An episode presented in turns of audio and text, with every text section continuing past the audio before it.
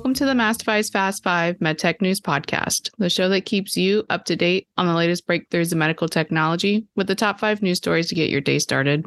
I'm your host, Danielle Kirsh, and today I'm joined by my co host, Sean Whooley. Today we'll talk about BD selling its surgical instrumentation assets to Steris, CorWave raising money to manufacture its LVAD, Avanos Medical acquiring Diros technology, and more. First, how are you doing today, Sean? What's your take on the news today? I'm doing well. A lot of interesting news. I guess some money raised, some businesses changing hands, some partnerships. It's all happening. So excited to get back into the swing of things after a long weekend. Definitely. It's been a busy day. So without further ado, what's the first thing that we should know? First, Nuwellis and DaVita partnered on an ultrafiltration therapy pilot program. So this is an interesting collaboration that could make positive changes in the access to heart failure treatments. So, what will that pilot program do? So, Nuwellis, which some people may remember as CHF Solutions, I think it's been a year or two since that change was made, but important to note in case people were wondering, will pilot its Aquadex ultrafiltration therapy within selected U.S. markets as part of a supply and collaboration deal with DaVita, which has specialized in dialysis. But basically, Aquadex, which removes excess fluid from patients suffering from fluid overload, treats congestive heart failure and related conditions. And through this pilot, the companies can make Aquadex available at a combination of DaVita's hospital customers and outpatient centers. Both companies plan to collaborate on the rollout, clinician training, and patient support. And to pair the Aquadex with DaVita's care team could expand access to ultrafiltration therapy and potentially reduce related healthcare costs for providers and payers. Ultrafiltration therapy does play a crucial role in managing fluid overload and other complications in patients with renal dysfunction. So, this is definitely an interesting partnership. When do the companies expect to fully launch the partnership? Nuwellis and DaVita expect their pilot program to launch by the end of the third quarter and extend through May 31st, 2024. The agreement also includes an option for DaVita to extend its supply agreement for up to 10 years, so this could be a very long term project. And what are executives saying about this partnership? Nestor Jaramillo Jr., the president and CEO of Nuwellis, said that the company believes DaVita's clinical infrastructure could potentially help accelerate the clinical adoption of ultrafiltration when first line medical treatments aren't effective. So the clinical and commercial teams at Nuwellis are are excited and ready to begin working together on the pilot program to introduce it to a broader patient population. Let's move on to some cardiology news. CorWave raised $64 million as it prepares to manufacture its LVAD or left ventricular assist device. Big financial boost for the company looking to progress its heart pump. And what does CorWave's LVAD do?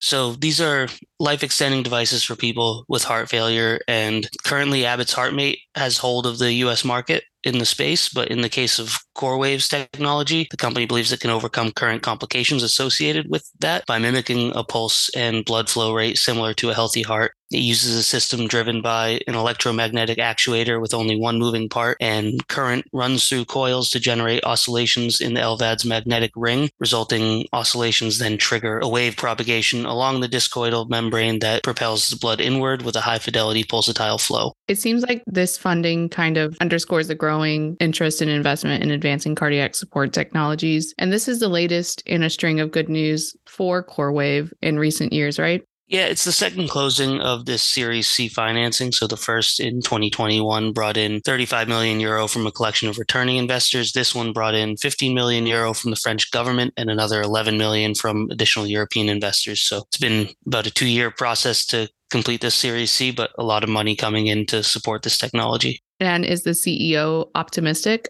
Yeah, the CEO, Louis de Lillers, said that the investments are the result of demanding selection processes that demonstrate the relevance of the disruptive product the company develops and the seriousness of the work carried out by its teams. Funds can enable the company to pursue its mission with the aim of improving lives of advanced heart failure patients around the world. And we tease some acquisition news. So, what else should we know for the day? Yep, Avanos Medical is set to acquire Diros Technology, so big M&A play in the radio frequency therapy space. And what does Diros Technology do? The company develops radio frequency or RF products used to treat chronic pain conditions. The technology it develops delivers RF energy through precisely placed, minimally invasive probes that heat nervous tissue near the probe's tip, deactivating the nerve's ability to transmit pain signals. Acquisitions for companies are usually a strategic move to demonstrate the company's commitment to expanding its portfolio and addressing unmet needs in the medical device market.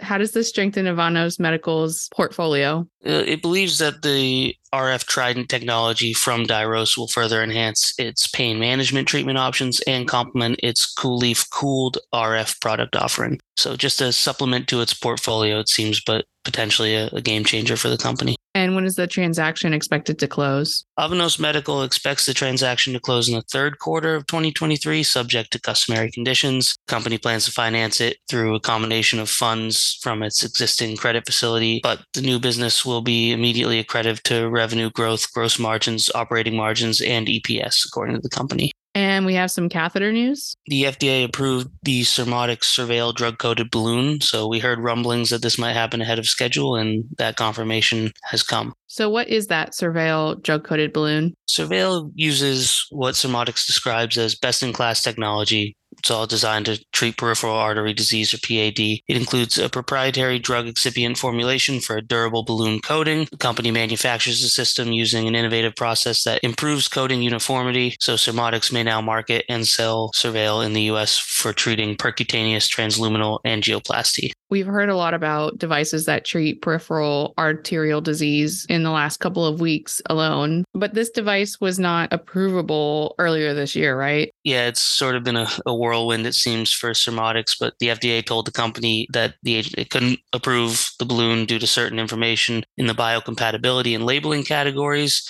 saying that more information needs to be added by an amendment to the company's pre market approval application to put it in approvable form. So the company then received more formal feedback from the FDA in March and gave the FDA a proposed approach to submit an amended pre market approval application. At the time, the company had targeted approval in the fourth quarter of this year, but they evidently were able to get out in front and get the application in, and FDA has approved it. So all, all that moved a lot faster than initially expected. The approval of this device reinforces the importance of clinical evidence and comprehensive studies in evaluating new technologies that ultimately benefit patients with PAD by expanding treatment options and improving their quality of life. How does this device hold up against other market leaders? Well, Surmodics said that 24 month clinical trial results demonstrated Surveil's sustained durability in safety and efficacy outcomes and proved that it was non inferior to the market leading IN.PACT Admiral from Medtronic, including what the company said is a substantially lower drug dose compared to the IN.PACT Admiral. So a lot of the numbers provided by both drug coated balloons were pretty similar from the study. And uh,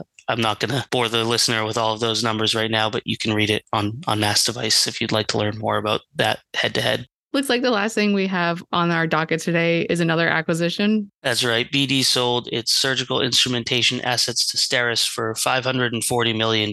So we've mentioned before these divestitures keep popping up and are becoming a real trend in medtech. So yet another from a from a big company as well. Interesting. And what's included in this divestiture? The divestiture includes V. Mueller, Snowden Pencer, and Genesis branded products from BD. BD reports its surgical instrumentation platform as part of its surgery unit within the interventional segment. And in the deal, Steris also gets that segment's or that unit's three manufacturing facilities in St. Louis, Cleveland, and Germany. Approximately 360 employees across the unit are set to transfer to Steris upon completion of the transaction as well when companies divest their business, it's kind of this move to allocate resources more effectively and invest in research and development efforts that more align with its long term growth strategy.